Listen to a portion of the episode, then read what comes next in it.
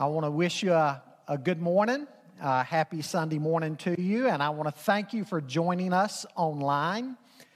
Let me remind you that next Sunday, July the 25th, we will return, the Lord willing, to in-person worship. We will have some of the youth leading us and telling us a bit about their mission trip to Alaska and possibly some other things that they may include.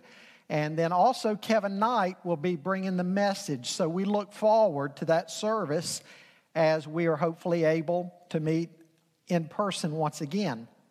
Let me remind you, if you're joining us for the first time, perhaps online in some number of weeks, while we are online again, last week I received an email and a call from the Cabarrus Health Alliance.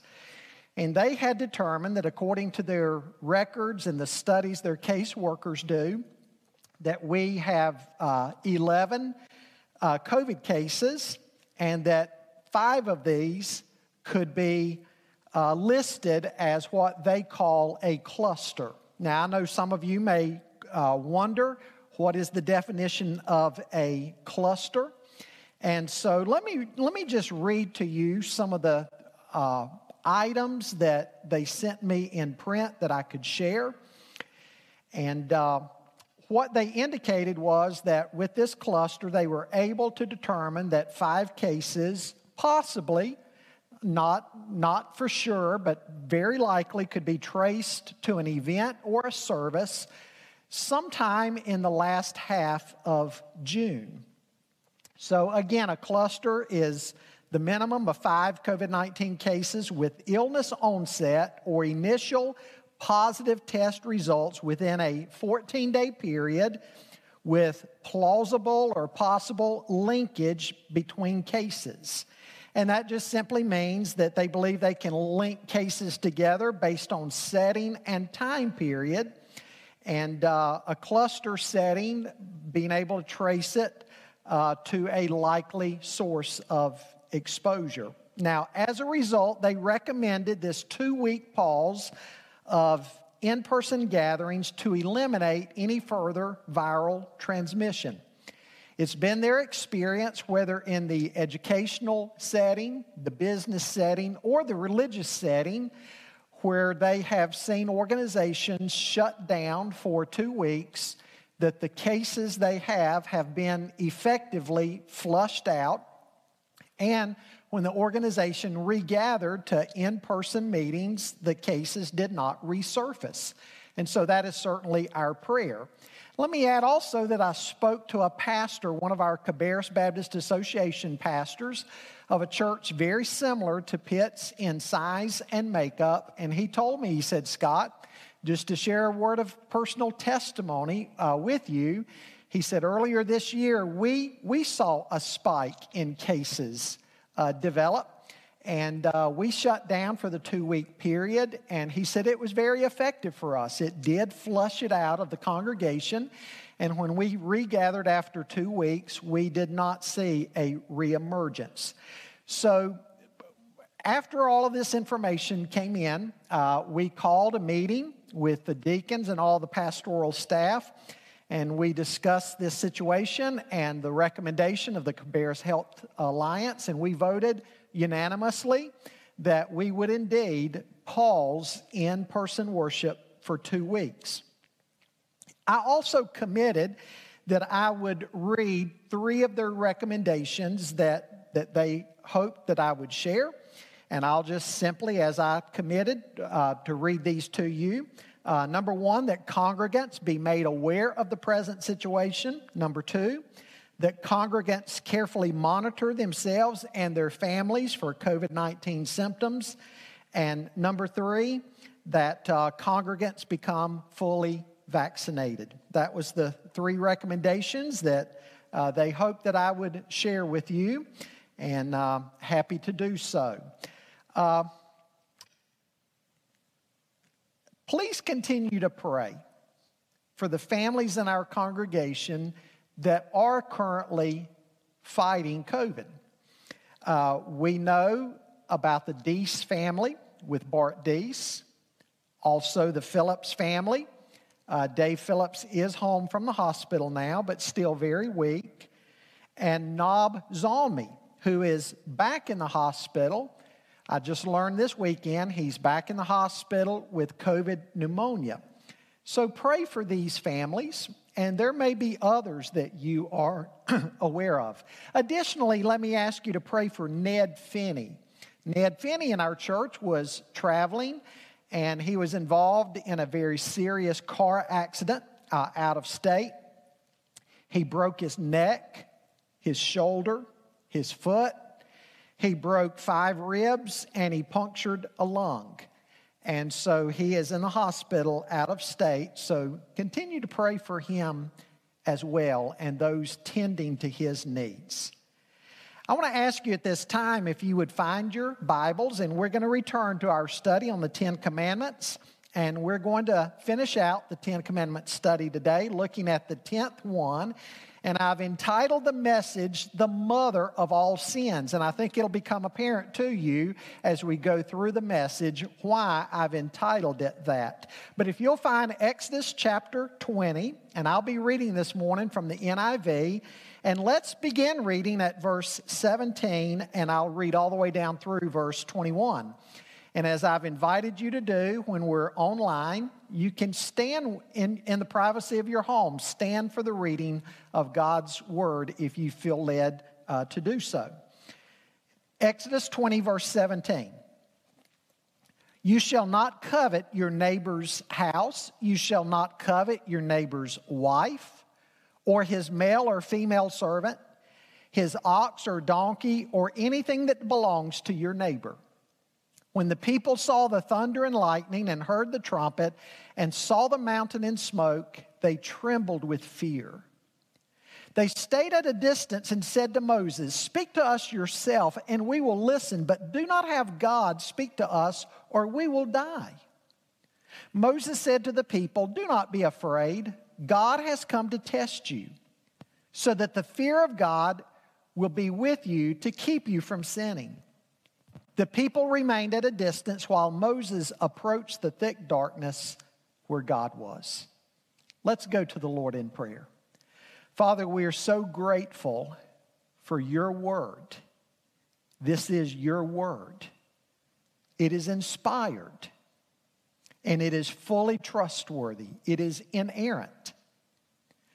And Lord, you've given us your word so that we might come to know you, and so that we might come to know how to be saved and then to live the Christian life. And that we would live in expectancy of your return one day. Lord, we thank you for the study of the Ten Commandments. And as we've already stated in this study, we know that the Ten Commandments are not a vehicle for salvation. You did not give the law in order to save. But we see in the Old Testament the law that is like a mirror that points out our sin and our need of your divine grace. And the law should drive us to Jesus Christ as our Savior. And then once having Christ in our lives, to live a godly life. We see also in the law what your holy standards are for your covenant people, how we are to live. So, Lord, open our hearts this morning as we finish out this study and we look at the sin of coveting. Lord, we know it's a sin that is so easy to conceal in our hearts. But, God, you see our hearts. I pray that we would be broken before you and repentant. Lord, that you would speak to us through this message. God, we do indeed pray for those in our fellowship struggling with COVID. We pray for the Deese family, for the Phillips family, also for the Zalmis, that you would touch them with your hand of healing. God, whether you heal them supernaturally yourself or whether you use doctors and nurses and medicines, howsoever you choose, God, we just simply plead with you that you would heal these folks and return them very soon to their families and strengthen them day by day. Be with their medical team and give them wisdom hour by hour and day by day so that they'll treat them in the most effective and efficient way possible. And Father, we want to pray also for Ned, involved in a terrible car accident. Lord, we pray the same for him, that you would be with his medical team. And we pray that you would bring healing to his body. Now, Lord, this time is yours. Again, we ask that through the power of your Spirit, that you would speak to us in your word. We pray these things in Jesus' name. Amen.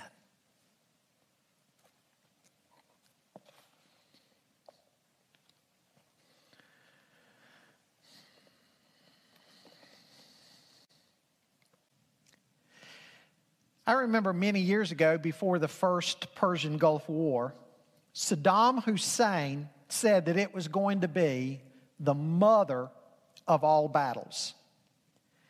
Now, obviously and fortunately, it was far from that. Now, as we draw this series to a close today and we look at the 10th commandment, we will see why the breaking of this commandment can appropriately be referred to as the mother of all sins.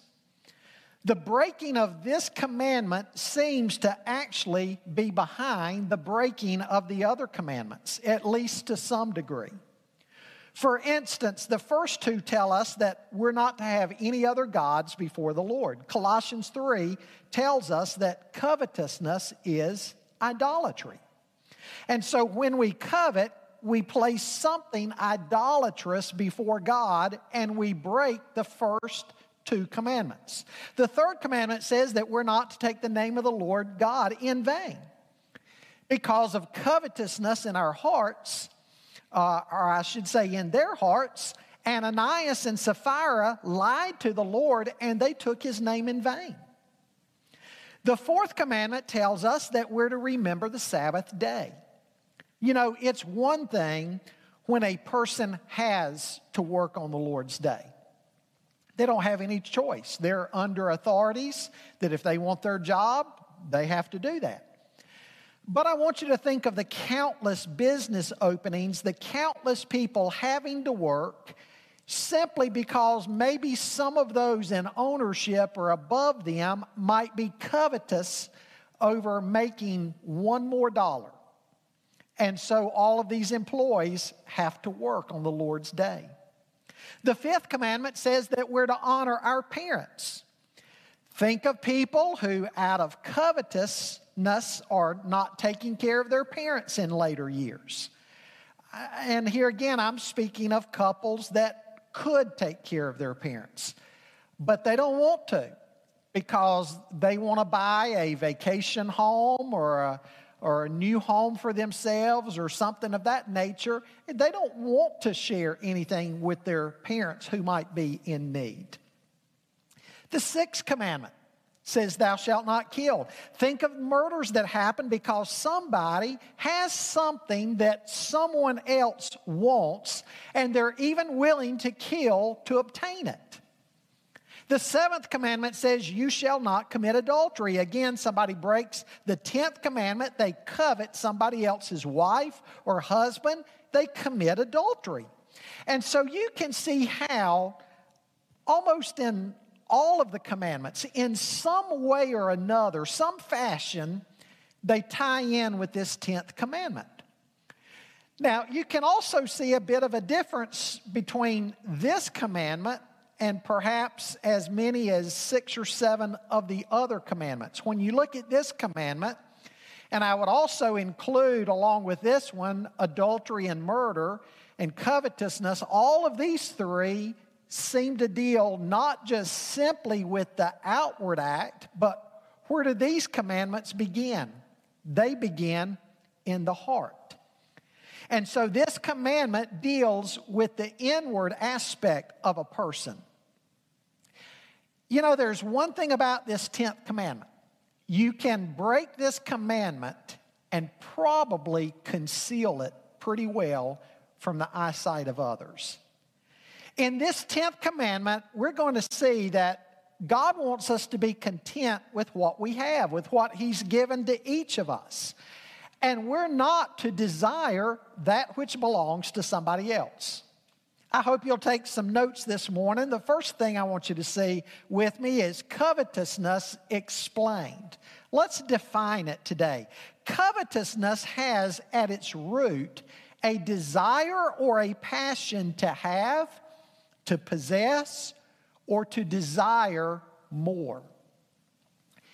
It's usually an excessive desire. It's when a desire for something that is not yours becomes a passion in your life. Modern words that are similar in meaning to covetousness would be words like materialism or greed. It's also an envious desire. You want something so earnestly that belongs to somebody else. It's not rightfully yours. It's theirs, but you want it. I want to make something clear, though. Not all desire in and of itself is bad. For instance, if you desire to be a godly person, that's a good desire. If you desire to become a man or a woman of prayer, that is a good desire. If you desire to grow up and marry a godly person and having a Christ-honoring home, that is a good desire.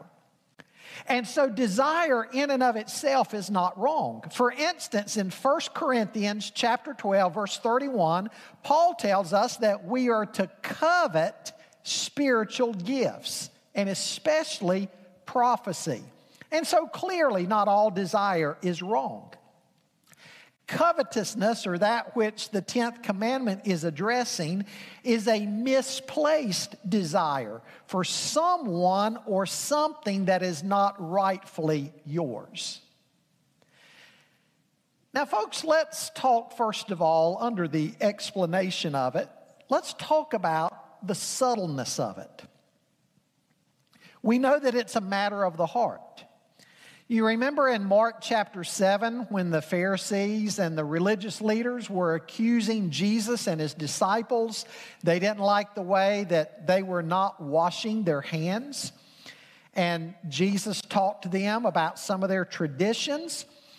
And he reminded them, he says, that which proceeds out of the man, that is what defiles the man.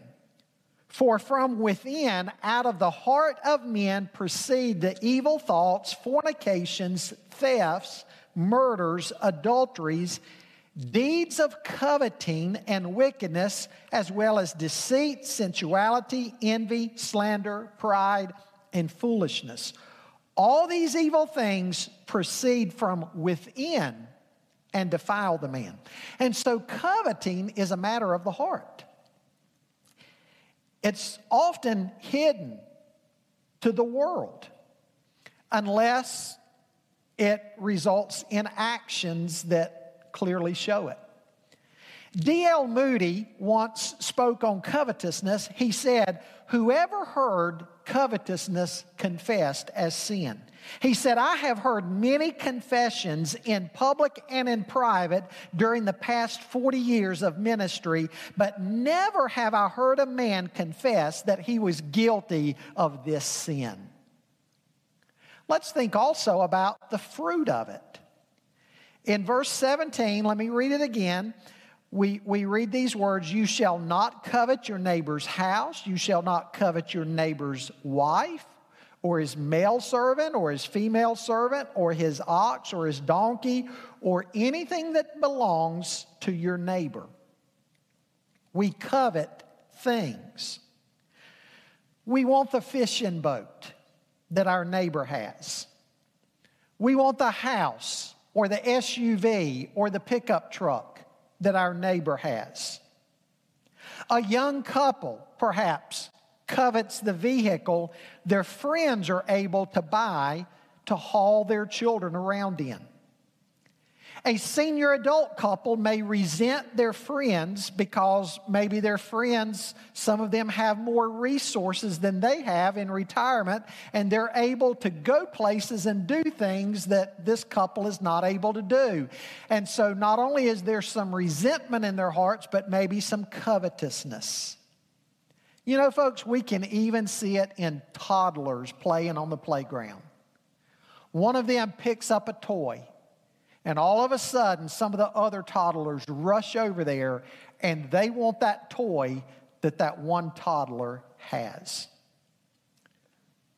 Another example, a young man or young woman sees all of their friends beginning to get married, perhaps out of college. And so they covet a relationship like that. They wish they could find somebody and marry. We're always playing this comparison game. We lust after things, and we always want more. James says in James 4, what causes quarrels and what causes fights among you? Is it not this, that your passions are at war within you? You desire and do not have, and so you murder. You covet and cannot obtain, and so you fight and quarrel. Many years ago, somebody asked America's richest man how much more that he wanted. And the rich man responded by saying, just a little bit more. You know, I thought it was ironic the other day. Driving home from church, going for supper, I said the other day, actually some time ago, and there was a man in a brand new Silverado pickup in front of me at the light. And on the back bumper, it said, time to go shopping. And I thought, you know, that explains society, doesn't it? Let's shop. We want to have more. We always want more. We covet things that somebody else has. I read a funny story about this, about even the animal world. There's a story about a dog with a big steak in its mouth. And it grabbed up that steak, and it ran away with it. And as it ran away, it crossed through a farmer's fields and by his pond. And when the dog got to the edge of the water at the farmer's pond, he glanced down into the water. And what did he see? He saw a dog in the water looking back at him. And that dog had a steak in its mouth. And that steak looked bigger than his. And so what did that dog do? That dog dropped his so he could get that one. Of course, we know what happened to his. It fell into the pond. The grass is always greener on the other side, it seems. Abraham Lincoln was walking down the street with his two sons, both of whom were crying. "What's the matter with your boys?" asked a passerby. Lincoln said exactly what's wrong with the rest of the world. I have 3 walnuts, and each boy wants 2 of them. We covet positions. Somebody else gets the job that we wanted. Somebody gets the promotion that we wanted. We covet their position, and we secretly resent them, or we don't cooperate with their authority because we wanted their position for ourselves. Even in church, somebody can be asked to do something that somebody else wanted to do, and we get our feelings hurt because we coveted that place of service. We covet people. A man goes to work. He looks at his female coworker, who may be, in his eyes, more attractive. On the outside, that is, more attractive than his wife. And he lusts after her in his heart. He covets her for his own. Or a female worker observes the relationship that her male coworker has with his wife. And secretly inside, she's jealous and envious because she doesn't have that kind of marriage. She covets that relationship. I think of the destructiveness of all of this. This can end up being so incredibly destructive. We know there can be temporary destruction. For instance, on the night of November 16th, 1930, Mrs. Henrietta Garrett, a lonely 81-year-old widow, died in her home in Philadelphia. Without realizing it, she started the most fantastic case of inheritance litigation in history up until that time. You see, she had failed to leave a will, or no will was found, to her $17 million estate. Now, folks, think about $17 million back in 1930. I mean, that's a lot of money today, but think about it in 1930. She had expertly handled all of her financial affairs since her husband's death in 1895, and therefore a lot of people felt that she must have realized that without a will, her fortune would become involved and embroiled in legal battles. Well, although Mrs. Garrett at the time of her death had only one known relative, a second cousin, and less than a dozen friends, even though that was the case, there were all kinds of attempts to prove that people had relationships to her and had claims to her property. In fact, there were more than 26,000 persons from 47 states and 29 foreign countries who were represented by more than 3,000 lawyers that stepped forward to try to get a piece of the pot. And in their efforts to get their hands on some of this $17 million, there were those who committed perjury, they faked family records, they changed their names, they altered information in family Bibles, and they concocted all kinds of tales of illegitimacy. And as a result of this, 12 arrests were made, 10 received jail sentences, 2 committed suicide, and 3 were murdered. Think of all that destruction because of covetousness. Well, we know that there's also eternal destruction. Covetousness can keep people from being saved. I think of the rich young ruler that came up to Jesus on occasion and said, "Master, what must I do to have eternal life?" And Jesus told that rich young ruler something that he did not say to everybody, but see, he knew what was in that rich young ruler's heart. He said, "Go and sell everything you have, give it to the poor, and come and follow me." And the Bible says that he hung his head. He was despondent, and he walked away. He was not willing to do that. Think of going into eternity that way.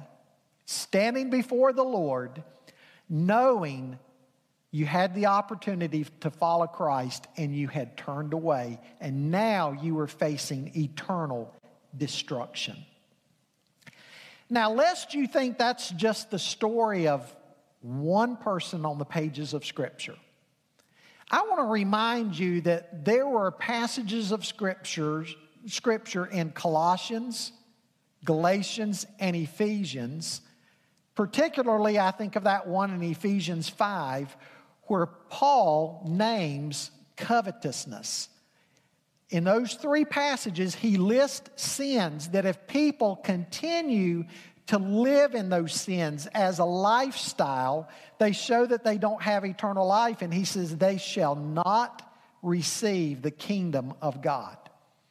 And in Ephesians 5, covetousness is one of those sins that Paul says prevents somebody from inheriting the kingdom of God. That's how serious it is. Secondly, this morning, I want you to see covetousness explained, examined. Covetousness examined. Let's see some instances of it in the Word of God. Now, folks, we know we don't have to read very far into the pages of Scripture before it shows up. I mean, we find it in the garden in Genesis 3. God has given Adam and Eve every tree of the garden but one. Think about it. Everything, all of the trees, just one that you can't eat from. Now that's a pretty good percentage, isn't it? God is a gracious God. He's a benevolent God. But which tree did Adam and Eve want to eat from? The one that God had said no to. And ever since then, sin has entered into the human race. We could say through the sin of coveting. That's why it's the mother of all sins. I think also of Joshua 6 and 7, the sin of Achan. God delivered Jericho into the hands of the children of Israel. In Joshua 6, verse 18, God said, But as for you, only keep yourselves from the things under the ban, lest you covet them, and take some of the things under the ban, so you would make the camp of Israel accursed and bring trouble on it. But all the silver and gold and articles of bronze and iron are holy to the Lord, and they shall go into the treasury of the Lord. Well, guess what happened? A man by the name of Achan took some things under the ban. Nobody knew about it at first. It was concealed. Then they went to war against Ai. You know, Ai seemed like small potatoes. It seemed like easy pickings compared to Jericho. But Ai completely defeated Israel. And when they cried out to God about it, God said, "Why are you crying out? You did what I told you not to do, and I'm not going to bless you until you get this matter right." Well, in chapter 7, we see what God did. God exposed Achan as the guilty party.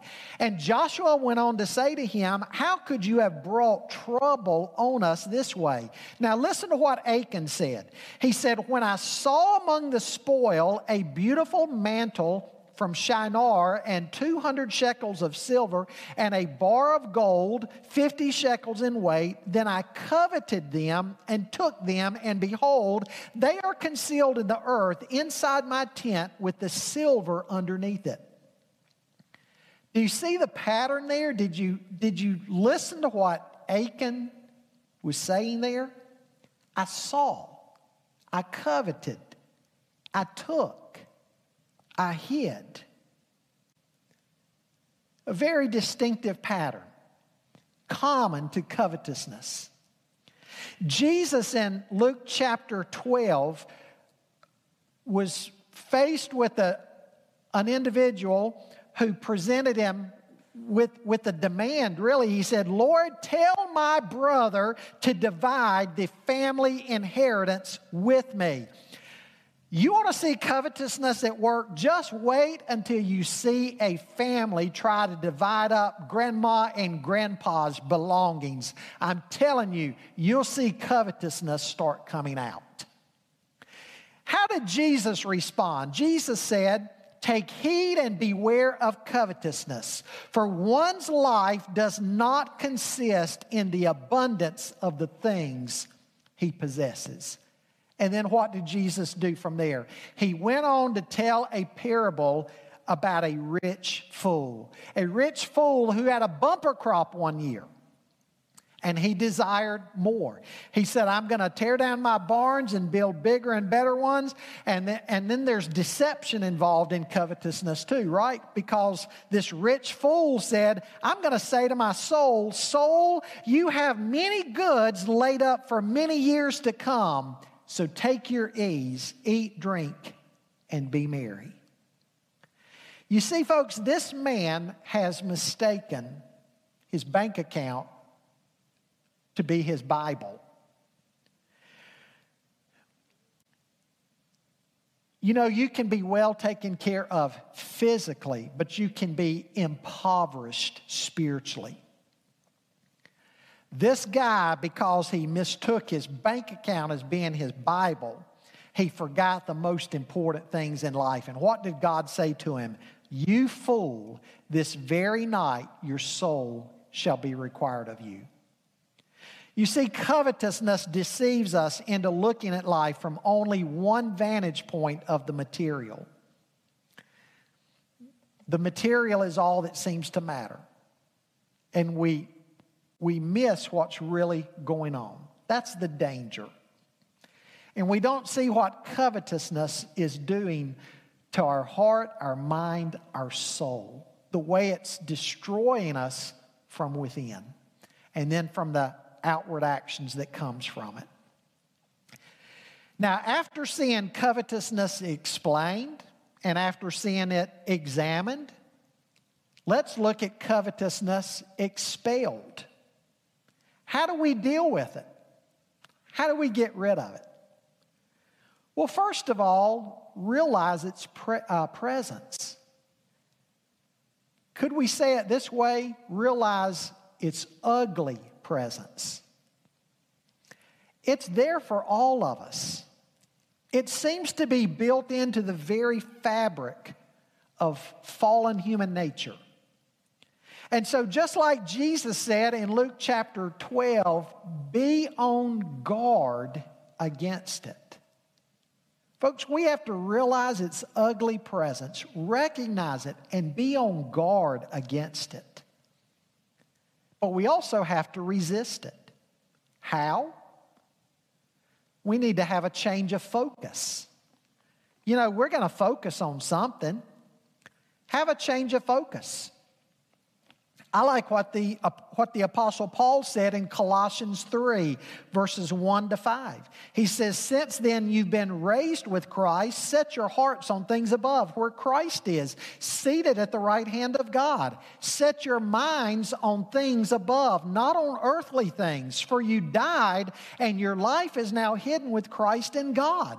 When Christ, who is your life, appears, then you also will appear with him in glory.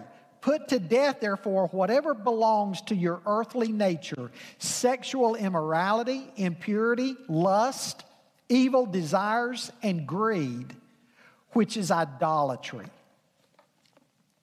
We need to have a change of focus. And we need to ask God to help us have the proper focus, the proper desires. And fill your hearts and minds with those things. Not only have that change of focus, but Paul mentions here in verse 5, have a change of behavior. Mortify the deeds of the flesh. You know, our word mortician comes from this word mortify. What does a mortician do? He buries the dead. Bury the dead works of your flesh nature. You see, folks, you and I have two natures in us. If you're a child of God, you have two natures, the old man and the new man. Now, a lost man, apart from Christ, just has the one nature, the old man. But when you're born again, you also have the new man, a new nature. And you know what? Because we're sealed with the Holy Spirit will help us, help us to seek God and bury the deeds of the flesh. Through the power of the Spirit, we need to mortify the deeds of the flesh. We also need a change of emotions. Colossians 3:15. Paul says there, let the peace of Christ rule in your hearts, to which indeed you were called in one body, and be thankful. You say, Scott, what are you saying here exactly? I'm saying give thanks for what you do have, for what you're blessed with. Instead of concentrating on what you don't have and what you want, be grateful for what you do have. And then listen to what Paul says about love in Romans 13, verse 8. He says, let no debt remain outstanding except the continuing debt to love one another, for he who loves his fellow man has fulfilled the law. The commandments, do not commit adultery, do not murder, do not steal, do not covet, and whatever other commandment there may be, are summed up in this one rule, love your neighbor as yourself. Love does no harm to its neighbor. Therefore, love is the fulfillment of the law. There's this ongoing debt to love. You know, if I'm loving somebody, the way Jesus would have me to love them. I'm not coveting what they have. I'm not desiring to cheat them out of it, to steal it from them, to take in some way what they have. Why? Because I love them. I'm happy for them. Something else we also need to do, instead of realizing its ugly presence and resisting it, we need to learn contentment. Folks, this is such a big one. I think of Jeremiah chapter 2. God asked a series of questions. Beginning there in verse 11, God, speaking through the prophet Jeremiah, says, "Has a nation changed gods when they were not gods? But my people have changed their glory for that which does not profit. Be appalled, O heavens, at this, and shudder. Be very desolate, declares the Lord. For my people have committed two evils. They have forsaken me, the fountain of living waters, to hew out for themselves cisterns, broken cisterns that can hold no water." Broken cisterns. Think about that. The people weren't satisfied with the cisterns they had. They dug out for themselves others, but they were broken cisterns. You see, folks, more cannot make you happy. You and I were created for fellowship and communion with God. Whatever you and I put in place of God, it absolutely will not satisfy our soul. And you know what? It's going to leak also. It's going to leak because it'll be a broken cistern. And we're going to end up empty inside. In Philippians chapter 4, beginning in verse 11, listen to what the Apostle Paul writes. He says, "Not that I speak from want, for I have learned to be content in whatever circumstances I am. I know how to get along with humble means, and I also know how to live in prosperity. In any and every circumstance, I've learned the secret of being filled and going hungry, both of having abundance and suffering need. I can do all things through Him who strengthens me." Contentment, whatever circumstances you find yourselves in. And then Paul says to Timothy in Timothy chapter 6. Listen to what he says about contentment. "But godliness actually is a means of great gain when accompanied by contentment. For we have brought nothing into the world, so we cannot take anything out of it either. If we have food and covering, with these we shall be content.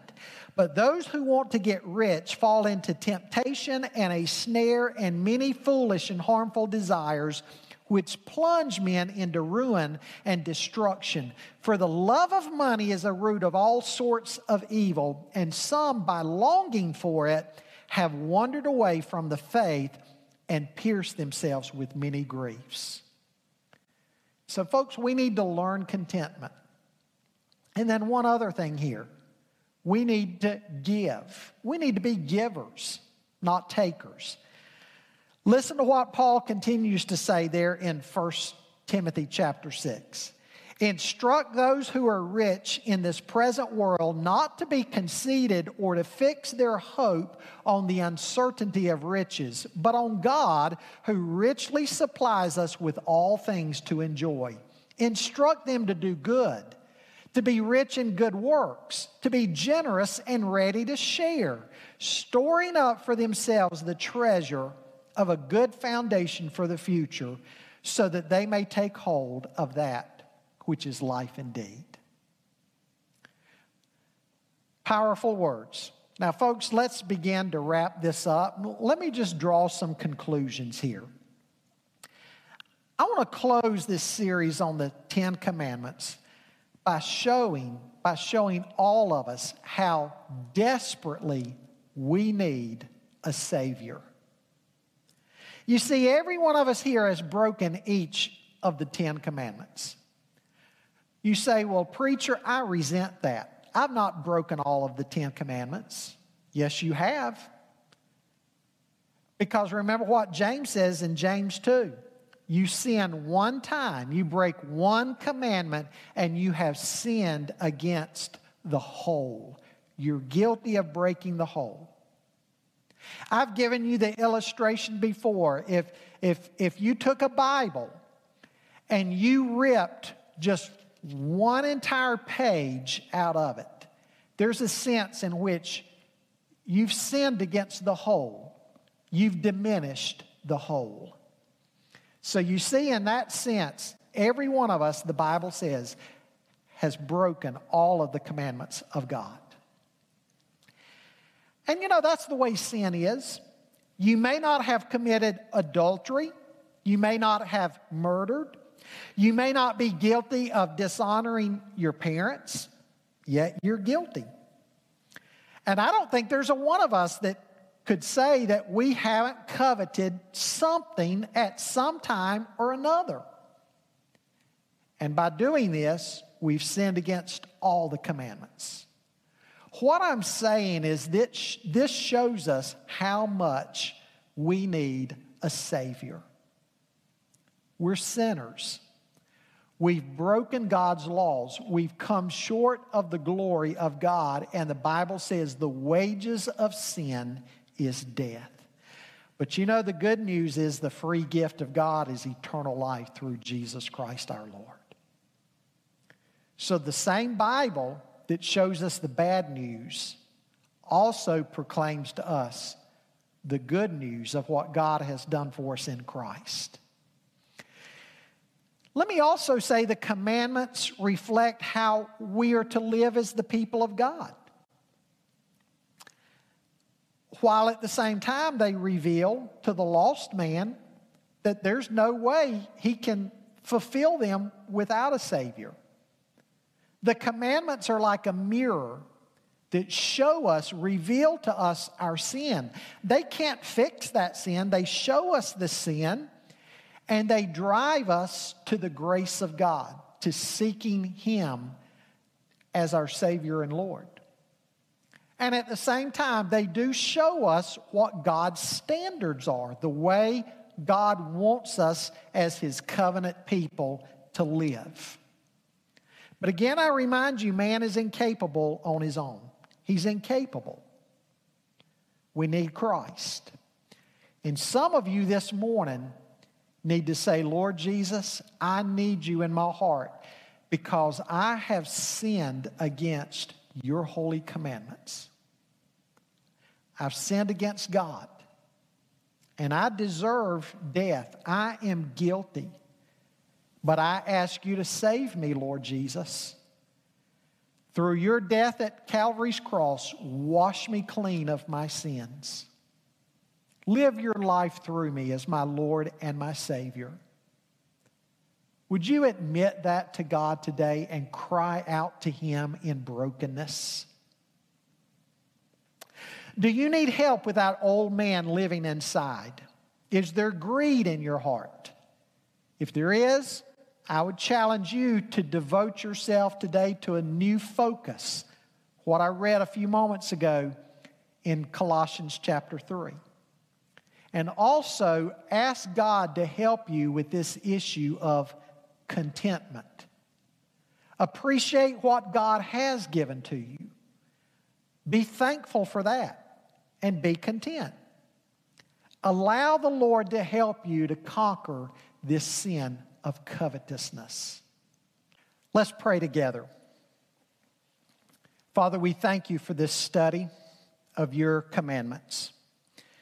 And it would be my prayer through a study of the Ten Commandments that there would be someone that would recognize their need of your divine grace that you offer in Jesus Christ, and they would come to faith in Him, calling upon Him to save them. And Father, remind us, those who have come to Christ, that we are to live as salt and light. We are to be different than the world. So again, we thank you for your word.